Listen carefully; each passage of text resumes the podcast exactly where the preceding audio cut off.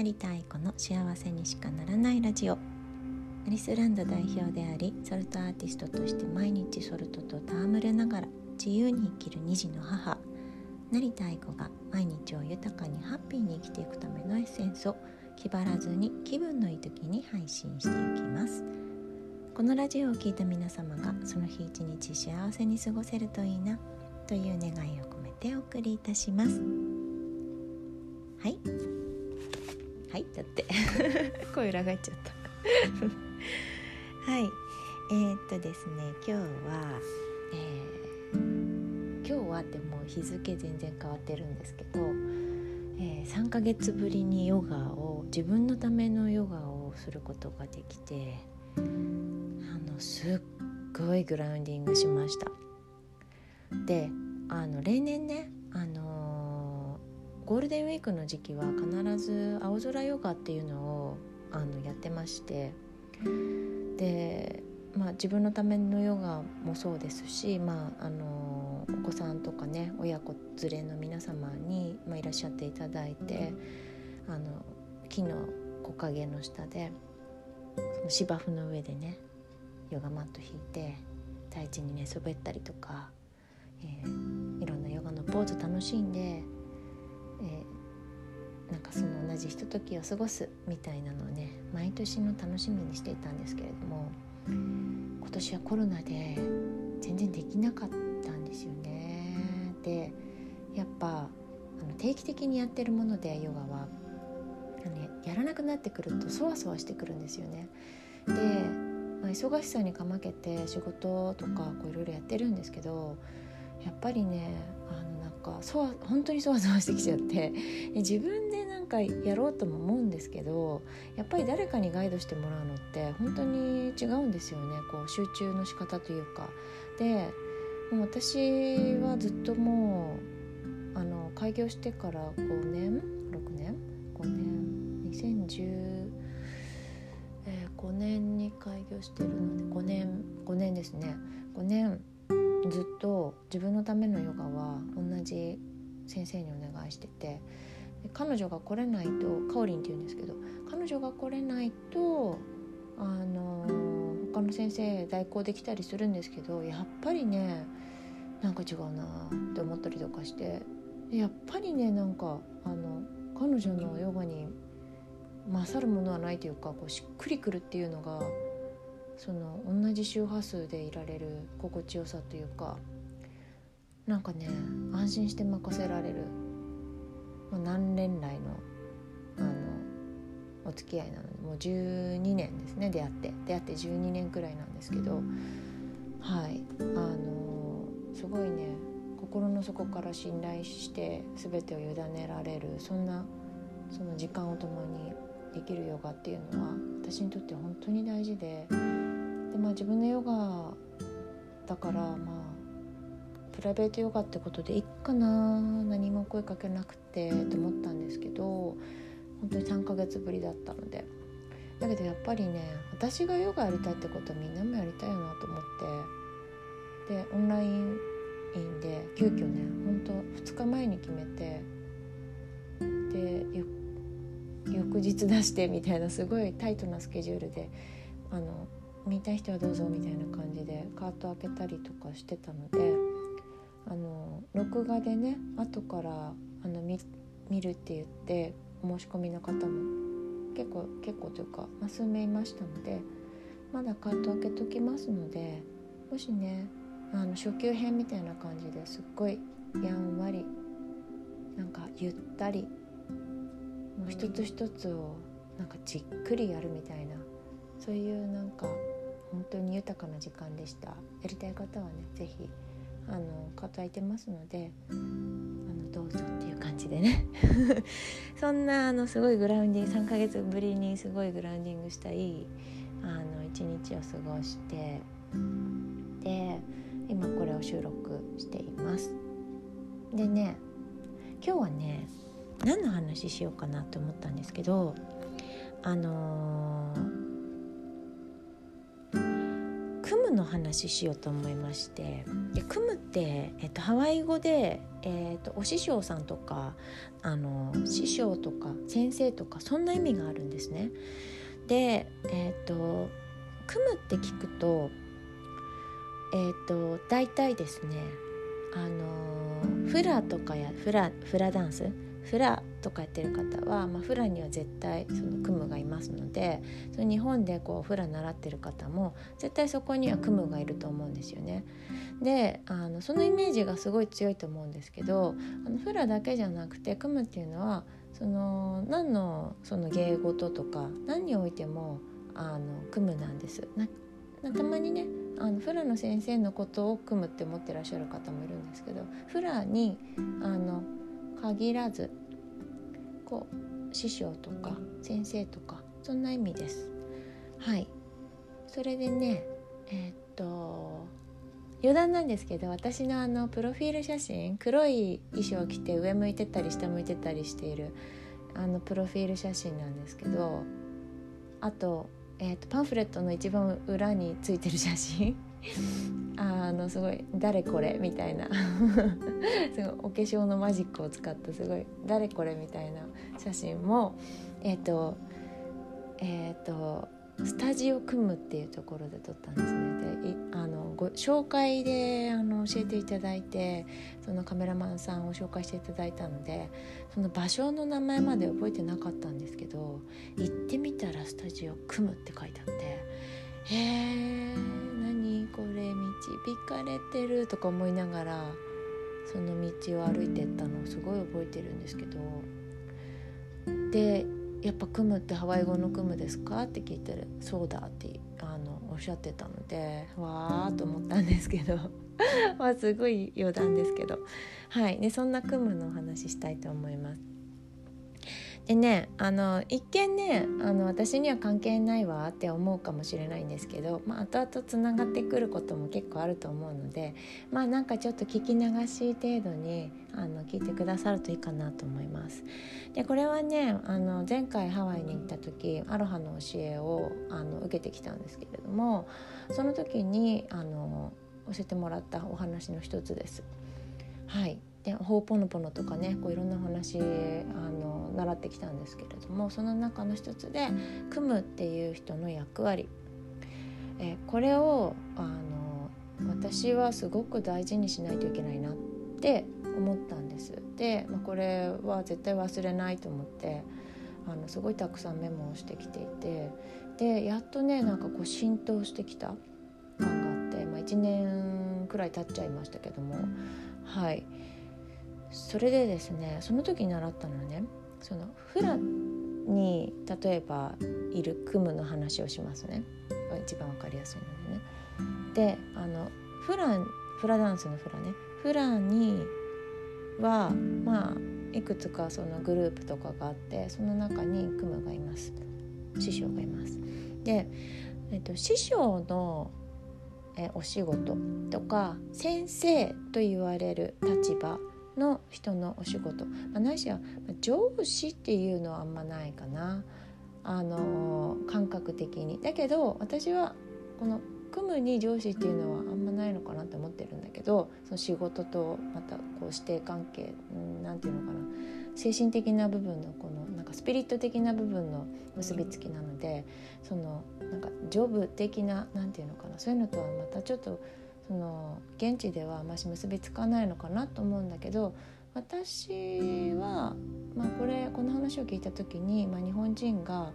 まあ、その人の受け取り手次第ですけれども、まあ、上司の人も役割として組むじゃなかったとしても役自分の役割は何かっていうところではあのあ自分もそれ選んでみようとかそういう考え方はできるかなと思っているいるんですけれどもはい。これ先生の役割とかさえお師匠さんの役割ってさ皆さん何だと思いますか？先生とか師匠とかってなんか例えば師匠についたことあります？職人の世界では師匠がいますよね。でお師匠さんに弟子入りをして弟子になってまず弟子に弟子として認められるかどうかでも関門があってで弟子になれるかなれないかみたいな審査もあっていいよじゃあ弟子弟子としてあなたを認めますみたいになったらその、えー、弟子入りしてであのそこで、えー、師匠の学びを、えー、受ける。そして、えー、その後受け継ぐ。みたいな「何々一門」みたいなのとかねあるじゃないですかよく。うんであのそういう職人の世界に生きてる人は分かりやすいと思うんですけどまあとはいえあんましその日常的じゃないですよね日本人にとってあんまり師匠っていうのはね職人以外だとあんまし考えられないお稽古ごとの師匠かな？みたいな。ね、例えばお花習ってるとかお茶習ってるとか華道茶道書道うん、よくなんか子供生まれた時なんか道のつくならお稽古事をさせなさいとかねよくね言われましたけれどもそのね柔道とか、ね、剣道とか、うん、別にこだわなくていいと思いますけど私は。まあ、うん、なんとなくそうそういうのってお師匠さんがいてでその人にこう教えを請う教えをもらう、えー、そんなイメージがありますよね。そういう方はすごい分かりやすいかなと思います。だけど、まあ、じゃあ例えば、まあ、先生とかだったりする場合学校に行けば先生いますよね幼稚園の先生保育園の先生いますよね。あと何て言うんでしょううんピアノの先生とか、まあ、そういうのもあるのかなと思うんですけど先生とかお師匠さんの役割って聞いた時にまあ今これ聞いてる中に先生の人もいるでしょうしお師匠さんの立場でいらっしゃる方もいらっしゃるかと思いますけれどもね役割って何ですかね？その師匠の一番のお仕事って何ですかね？これ聞くと大体の方が教えることっていうと思うんですよ。そうですよね。あのその技を伝授したりとか。ね。えっ、と何て言うんでしょう。まあそれを何て言うんでしょう。1から1から100まで、えー、一個一個丁寧に教えるっていう人もいれば、ね、職人気質の人なんかは見て覚えなさいとか言って何も教えないで全部同行させてみたいな。なんかそういうなんか職人かたぎのあのそういうのもあるんでしょうけれどもその先生とか師匠とかって役割はこう弟子とかその学びを得る人に対して教えることだって思ってる方ってすごく多いと思うんです。まあ、そうでない方もなそうでない方もいると思うけど教えるじゃないぞって思ってる人はそれちょっと頭の片隅にこう私はこう思ってるぞっていうのをちょっと思っててくださいね。はいね教えるって思いません？でその弟子でいる人たちは教えられるっていうもう何て言うんだろう師弟関係の中でそう教え教える人教えられる人みたいなそういうなんかくくりみたいなのがこう無意識にできてたりしますよね。うん、でもちろんその技を教えるとか「How to」とかやり方とか踊り方とか、えー、お作法とかそういうのって多分やっぱり師匠から教わると思うんですどんな方法にせよね。うん、だけどね私これを聞いてすごくハッとしたんですけどアロハの教えの中の組むね組むお師匠さんですね先生と言われる。そのねまあ、ロミロミとかでも多分全部そうなんだと思うんですけどそのフラーのその組むのね一番のお仕事って役割ってフラを教えることじゃないんですって。一番の役割ってじゃあ何だと思いますかね。これね何かっていうとダンサーを守ることなんですって。ああなるほどって今多分うんうんって思ってる人いると思うんですけどダンサーをちゃんとそのステージに出して踊らせる、えー、滞りなくそのダンスが終わるまでそのダンサーたちを守ることなんで。その守るっていうのはいろんな方法があるんです。例えばハワイとかだとあのやっぱりその魔術的なものもやっぱりねあの、まあ、昔からあるんですってそのね、よく白魔術とか黒魔術とか聞いたことある方もいらっしゃると思いますけれども、まあ、語弊があるといけないのであんまし詳しくは喋りませんがやっぱりねその何て言うのかな強いエネルギーをこう飛ばすっていうこともナチュラルに起こっていてでみんな当たり前それが当たり前だからなんて何の不思議もないですけれどもあの何て言うんでしょう。災いが起きたりとかなんかねちょっと怪しいじゃない？こう話するとさ。でも本当にその何て言うのかな。当たり前にあることとしてそのお師匠さんはそういうその何て言うの念みたいなのとかあのそういうのに対してのあの何て言うのかなプロテクト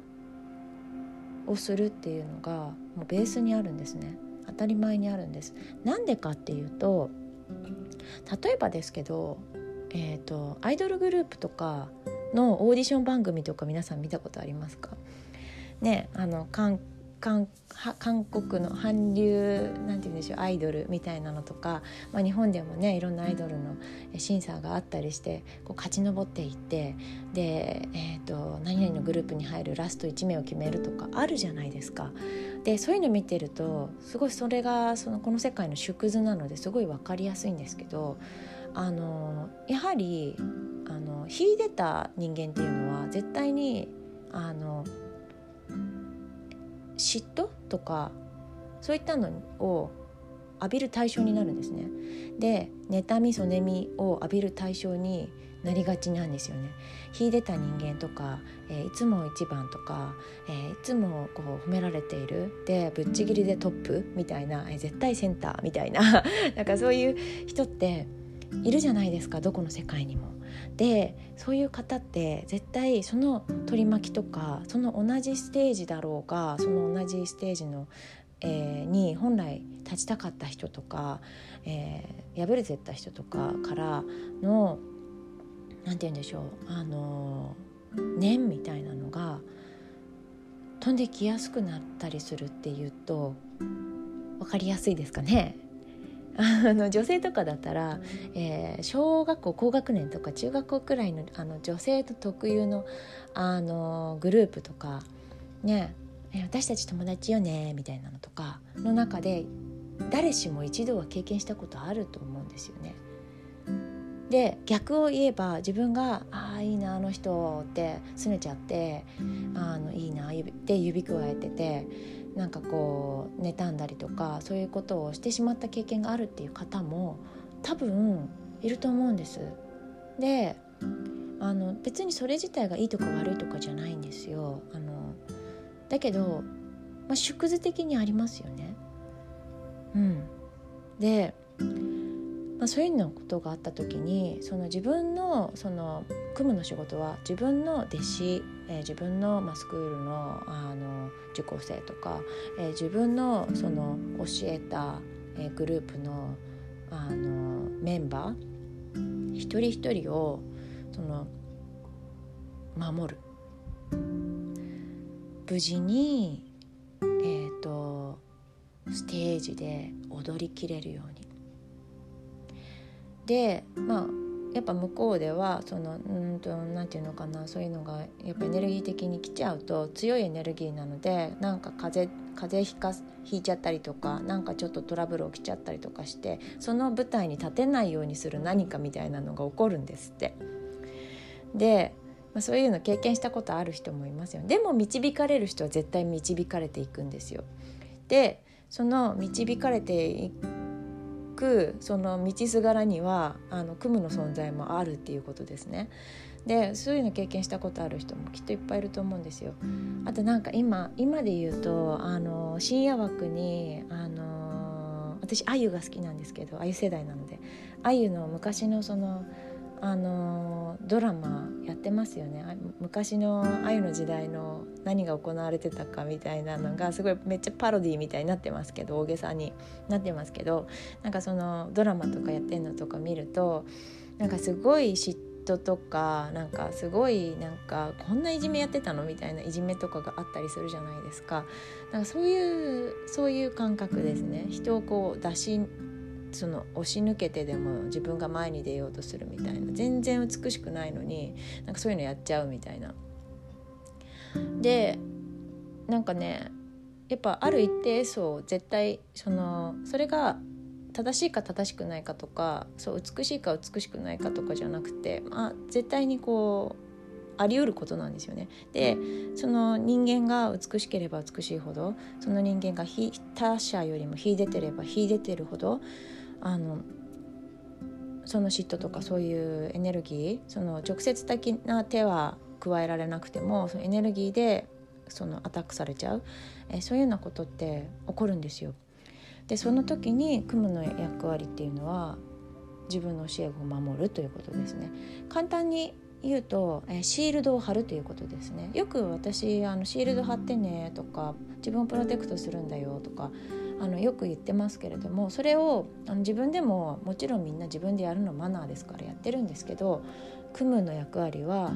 えー、自分プラスその自分の教え子自分の、えー、弟子を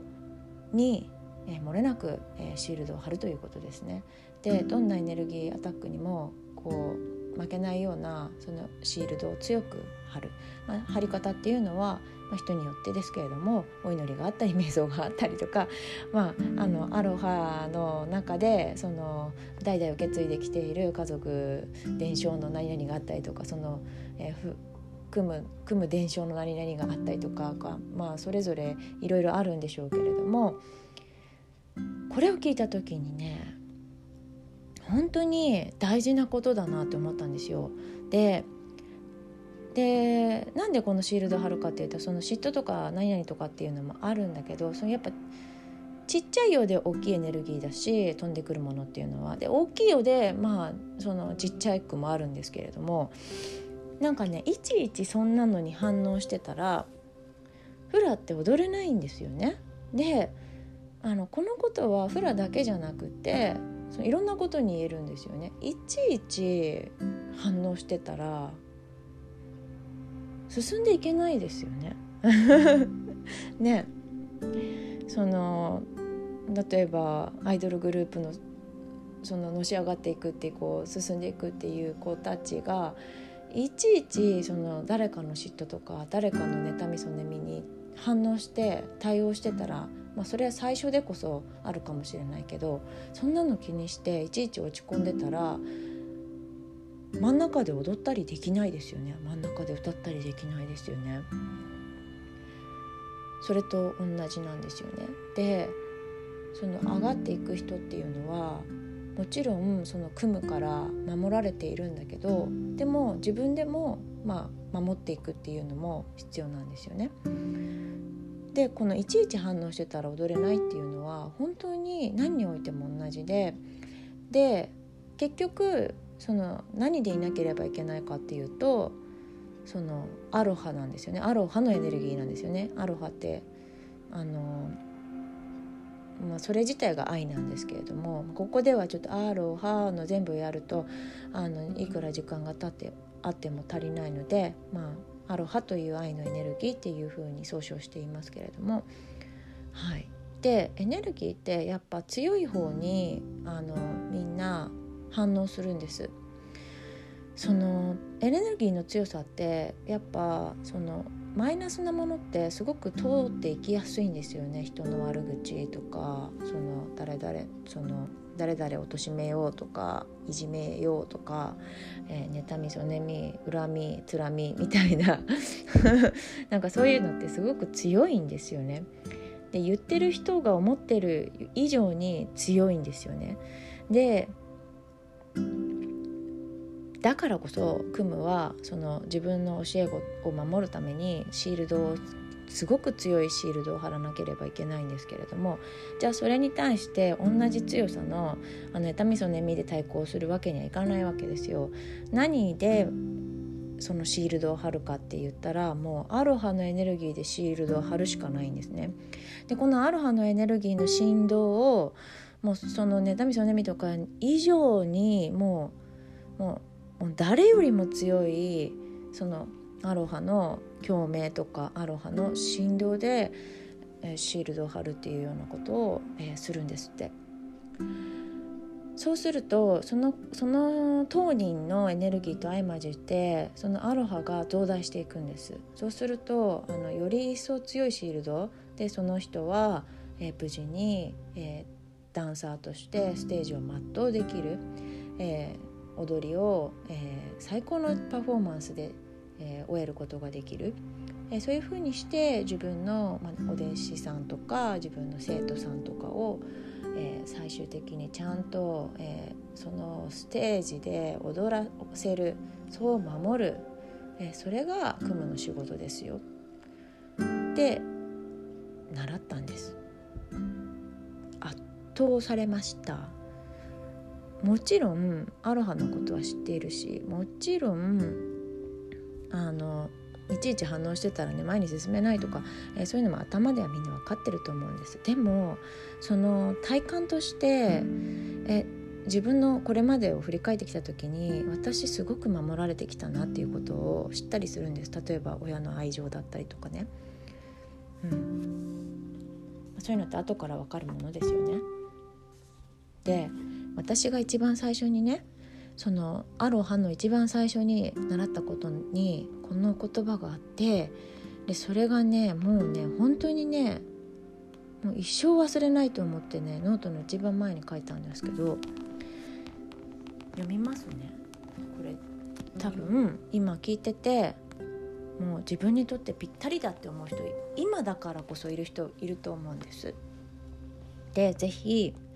あなたの身の回りに同じような人がいたら是非教えてあげてください。はい、でねえそうそ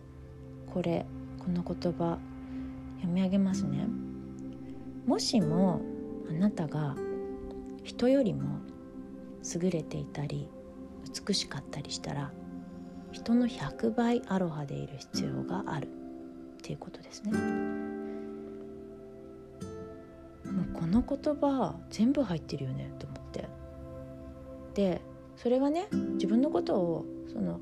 何て言うのかな傲慢に思うとかそういうんじゃないんですよ。その誰かよりもとか人と比べてどうのとかそういうのでもないんですよ。だけどだけどねあなたがもしも誰もが羨むような美しさを持っていたりとかそれは美貌だけじゃないですよ。心の美しさだったりとかその仕事ができるとかねいろいろあるじゃないですか。これってなんか何でもかんでも全部とかじゃないんですよ。絵がうまいとかこう人それぞれ長所ってありますよね。その長所です。その長所ってことはみんなに当てはまるんですよ。であなたがもしも優れていたり人よりもね美しかったりしたら美しいものを持ってたりしたら自分の中に人の100倍アロハでいる必要があるんです。でアロハでいるっていうのは愛の存在でいるってことですね。でもうなんかねこれが全てなんですよ。でこれこれによって自分の居場所っていうのは作られていくわけででさっきの組むの仕事にも結びついてきます。自分の例えばチームが自分の、えー、教え子が人よりも優れていたり美しかったりしたらそれ美しくないから守らないとかじゃないですよ。多分そういう人は雲になれないんですよ。そういうんじゃないんですよ。差別したりとか、えそういうんじゃないんですよ。その人の優れている部分をその組むっていうのは見る見ることができますから。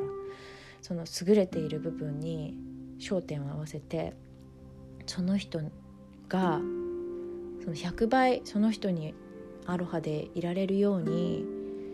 えー、教える指導するっていうことですね。このことを教える。そしてそれをやった上で組むである、えー、自分がその教え子たちを人の100倍のアロハで守るんです。はい、よくねなんか、えー、どこどこのイベントがありましたで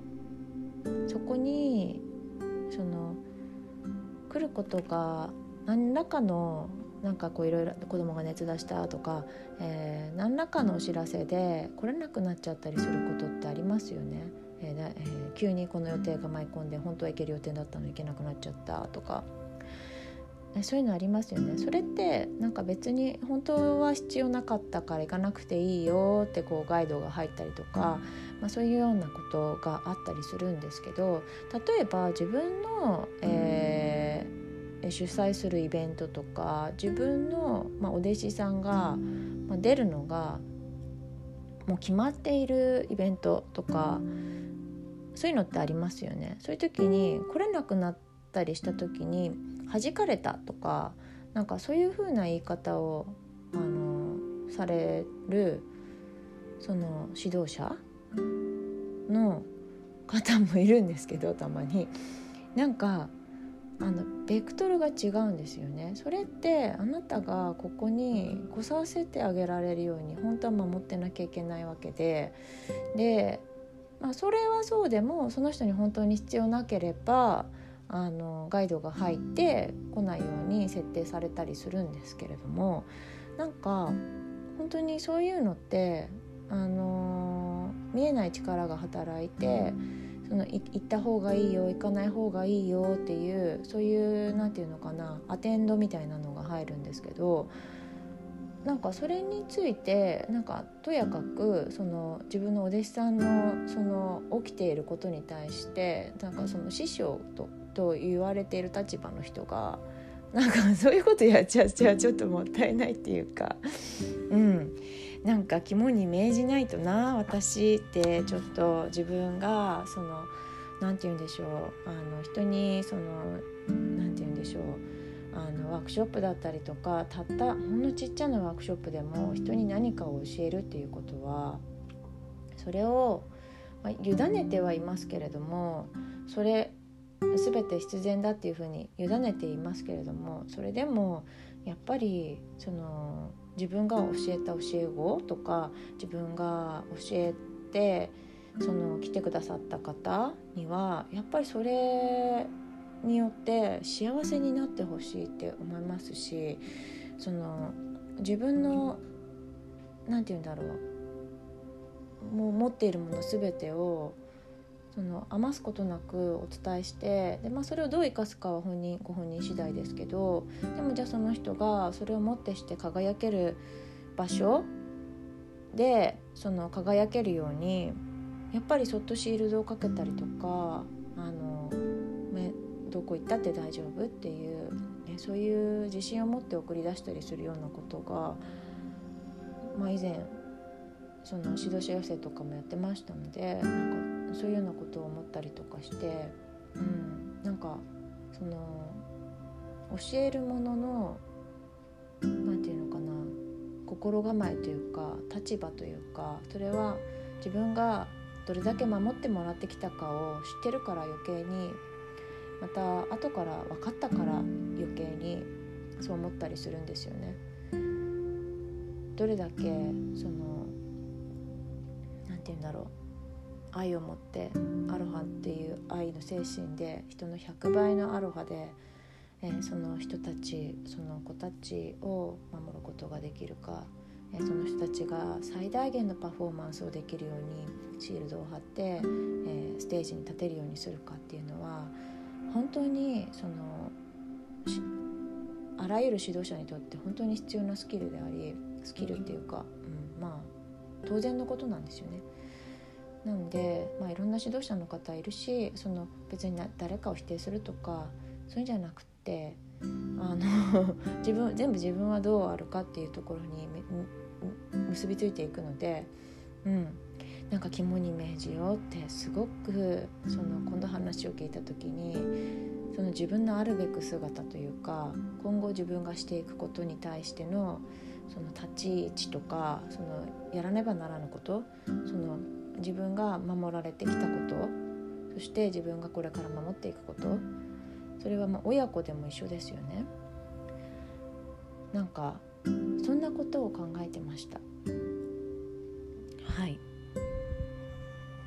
ですからあのすごく強い、えー、なんて言うんだろうエネルギーが来たとしてもそれ以上に強いアロハで私たちがいればいいだけなんですね。でオープンでいればいいし恐れる必要もないし、え自分は守られているっていう、え自信と信頼を持つっていうことですね。そしてそんなあなたもまた誰かに誰かに対して指導する立場になるのであれば指導するこれ指導者の方がもし聞いてるのであれば指導するあなたがあなたのそのお弟子さんとかあなたの生徒さんのことを守んなきゃいけないんですよね。それは義務にしなくちゃいけないとかじゃないですよ。だけど本当の組むの仕事は何かスキルを教えることがメインではないと、え、これはアロハの教えなのでいろんな教えあると思うので別にこれが全部正しいとかではないです。けど私が学んできてうんそうだなって思ってることなのでシェアしてるだけですだから皆さんに強制してるわけじゃないですだけどその輝いてその場にいるっていうことそれはその人がその人本来の輝きを放てるっていうことはその場にいる全ての要因が揃っているっていうことなんですね。よくすごく実力があるのに本番でいつもこけちゃうとか本番でいつも失敗しちゃうとかっていうのありますよね。そういうのとかっていうのも結局実力がその場であら出せないっていうのも実力なんですよね。でそれっていうのはその自分の努力でどうにかっていうところももちろんあるんだけどやっぱりどれだけその周りのその指導者だったりとか組むと言われる立場の人だったりとかのあの整えがあるかっていうのもすごくあの相乗効果というか大事な要素だと思うんです。全部自分で決められるけど じゃあ自分が発揮できないから指導者のせいだっていうんじゃないですよ。そんなんじゃないですよ。だけど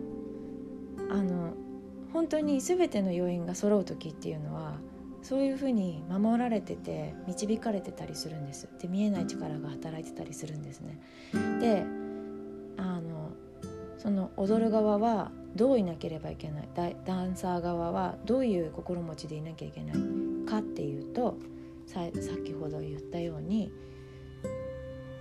人の100倍アロハでいる必要がある。そう人は絶対守られます。それは組むだけじゃなくて組む以外の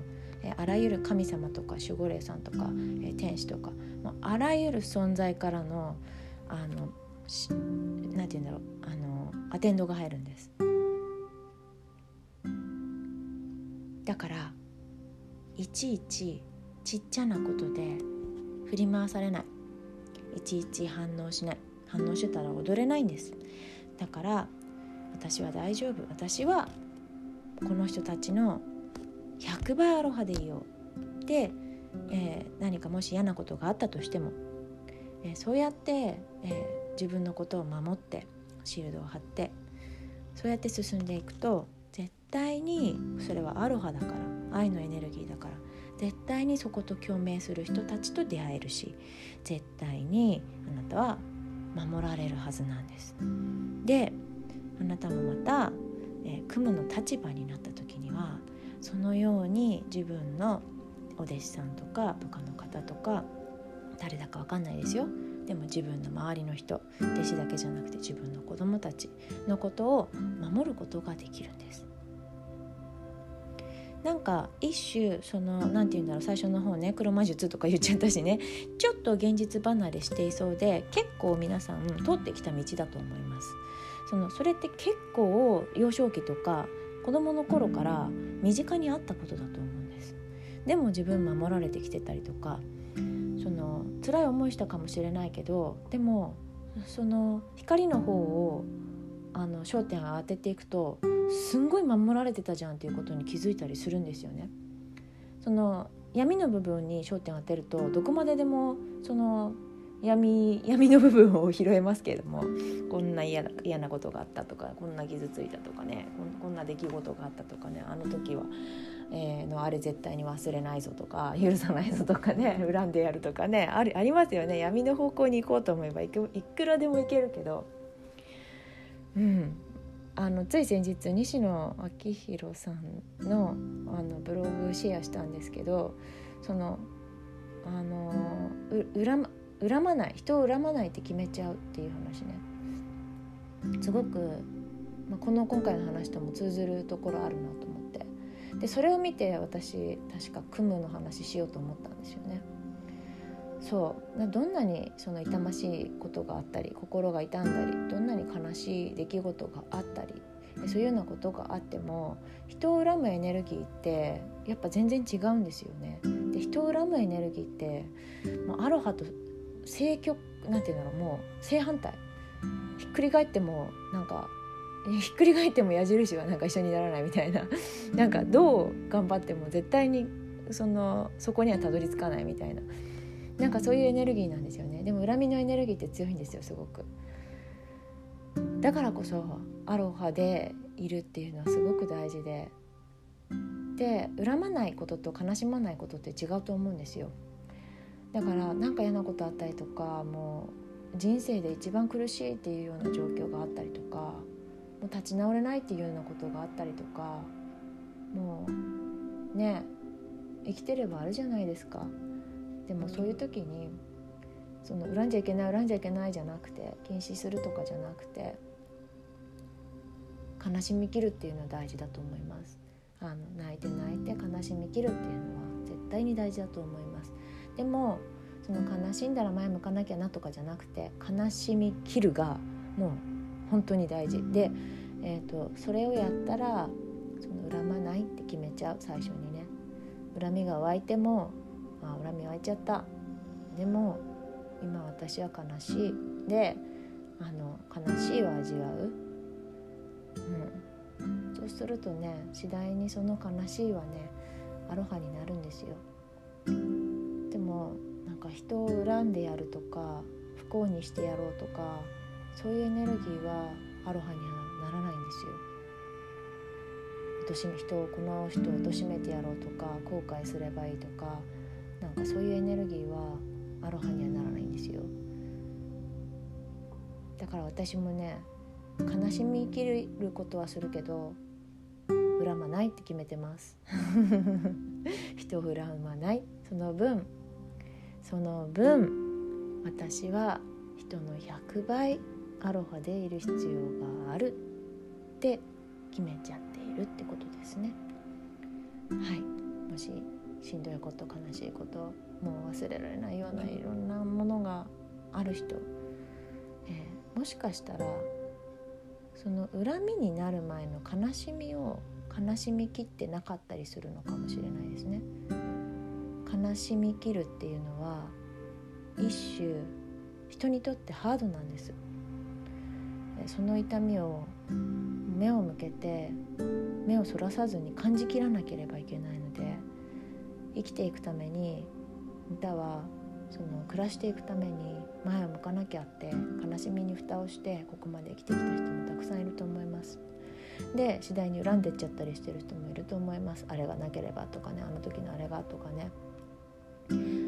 もしそういう方がいましたら恨みになる、えー、前の段階の悲しみのところを感じきる